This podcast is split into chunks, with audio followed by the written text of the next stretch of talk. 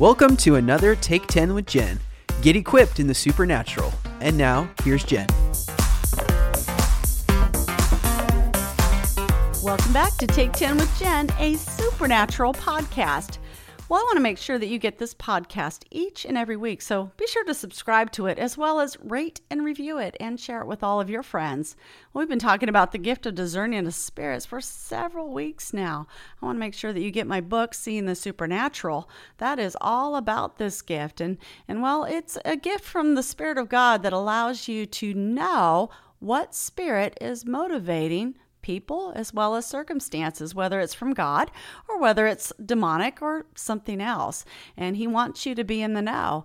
And so I had fully intended to press into how to discern different kinds of demonic spirits. And we're actually going to pick up on that in just a few weeks. But, but I recalled uh, after thinking through it that I had never yet shared with you how to receive the baptism of the Holy Spirit. And if we don't talk about that, then we, we really shouldn't be even talking about these gifts and wonderful gifts of the Holy Spirit because the baptism of the Holy Spirit is the gateway to all of these other gifts. And I want to make sure that you are baptized in the Holy Spirit uh, and, and that you understand it. And so I know for myself, I had uh, given my life to Christ as a freshman in college. And, you know, I wasn't planning on being a Christian, but I was desperate. And so I decided to try something different. I grew up as a Mormon, and that's what I knew. Um, but going to a Christian church was pretty much out of the question. But I was desperate and so I decided to give it a try. And so I went to this very backwards small Pentecostal church, completely different than anything I'd ever experienced before. And I I definitely felt the presence of Jesus during the worship time at this church. And so as I was just encountering his presence and it was obvious. I was tearing up, I was crying, and there was a woman who noticed it and she sat down next to me and she said, "Would you like to give your life to Jesus Christ?" And I said, "Absolutely."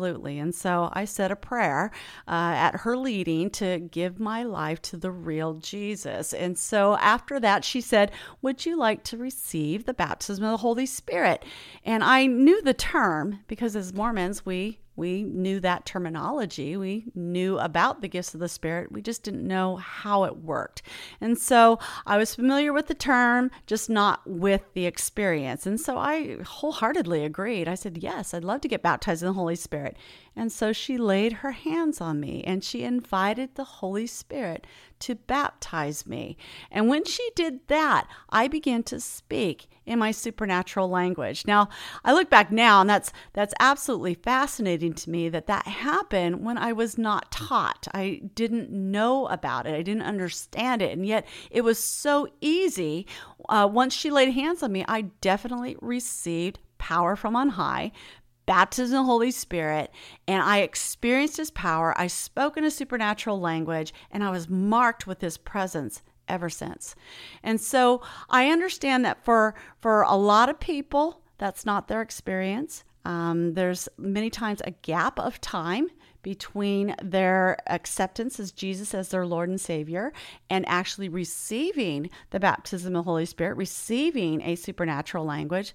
And for others, it's like it it's not even happened at all. And I really want to close those gaps. It'd be so nice if we can just go from one to the other in just a few moments and not have these huge gaps. And I think a lot of it is the teaching and the learning and, and really knowing from the Bible that this is absolutely, definitely for you.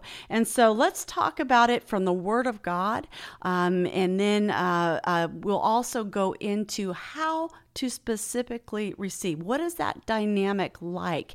And and and where to go from there? And so we look at matthew chapter 3 verse 11 and this is john the baptist and he said i baptize you with water for repentance but after me comes one who is more powerful than i whose sandals i am not worthy to carry. He will baptize you with the holy spirit and fire. And so we see that that jesus is come you know not only to give us salvation salvation, but he's also come to baptize you with the Holy Spirit and fire. Baptism, immersion, Im- immersed and saturated and smeared with the Holy Spirit and with fire. There's a quality to it.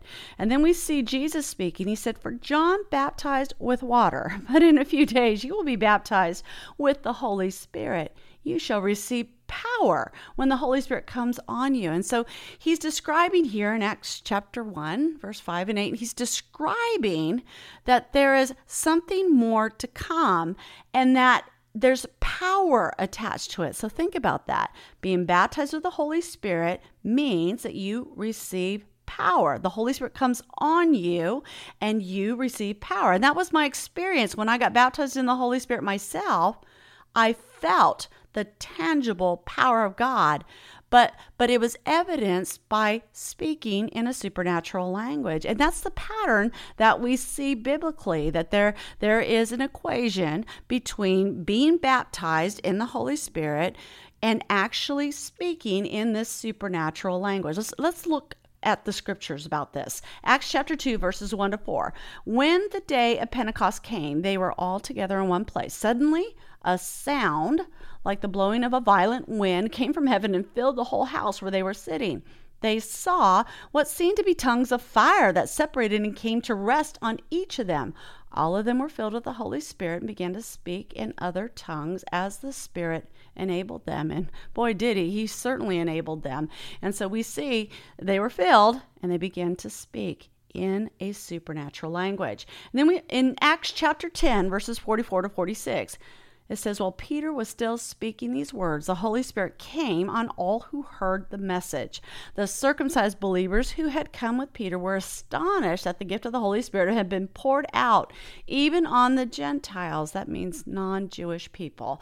And, and then he says, For they heard them speaking in tongues and praising God. There it is again. They, they receive the baptism of the Holy Spirit, the gift of the Holy Spirit, and they are speaking in other tongues, a supernatural language. Acts 19 6. Okay, we see again that direct connection. And it says, When Paul placed his hands on them, the Holy Spirit came on them, and they spoke in tongues and prophesied. Wow. So it's just happening over and over again. You know, biblically, we see the pattern. Now we see also some inferences.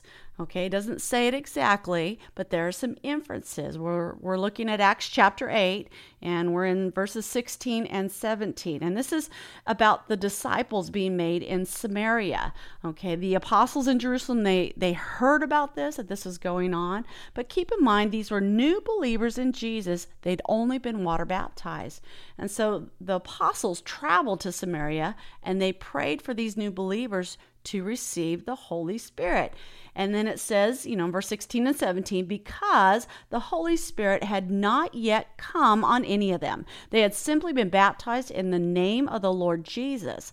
Then Peter and John placed their hands on them and they received the Holy Spirit. Well, how do you know? How do you know they received the Holy Spirit? Well, it doesn't say exactly that they spoke in tongues, but we know something took place because we read further into the text and we see a man named Simon, Simon Magus, and he offered the apostles money to give him the ability to lay hands on people to receive the Holy Spirit too. Okay, so we can pretty much deduce that Simon's offer uh, was was because he saw something tangible happen. He he wanted this too, but he wanted it the wrong way, and it got him a very stern rebuke from the apostle Peter. And then we also read about the apostle Paul that when he had been, you know, confronted by Jesus on the road to Damascus, and you know he he was uh, uh, in that in those three days of, of blindness and just kind of waiting for the Lord to restore him from that encounter that just completely turned his life around. Uh, you know, and and he was in that state, that in between state. Well, Ananias, he came by the word of the Lord in Acts chapter 9, verse 17. He visited him at the word of the Lord, specifically to be filled with the Holy Spirit. Okay, and so the account doesn't directly say that the Apostle Paul spoke in tongues at that very moment, but what we do read in 1 Corinthians 14 18 is that he said, I thank God that I speak in tongues more than all of you. And so we see this pattern that when you are baptized in the Holy Spirit, that you will receive a supernatural language. We see it over and over again. There's no getting around that. It doesn't mean that you're not saved and not going to heaven when you die, but there is another step. And you know what happens when you re- receive the baptism of the Holy Spirit? You receive power from on high. And so next week, we're going to talk about how to actually step into this amazing promise. And so I look forward to sharing that with you next time. Thank you for joining me once again at Take 10 with Jen, a supernatural podcast. Now, help me to get this podcast as well as other resources around the globe. Just go to jennifereivaz.com and hit the donate tab.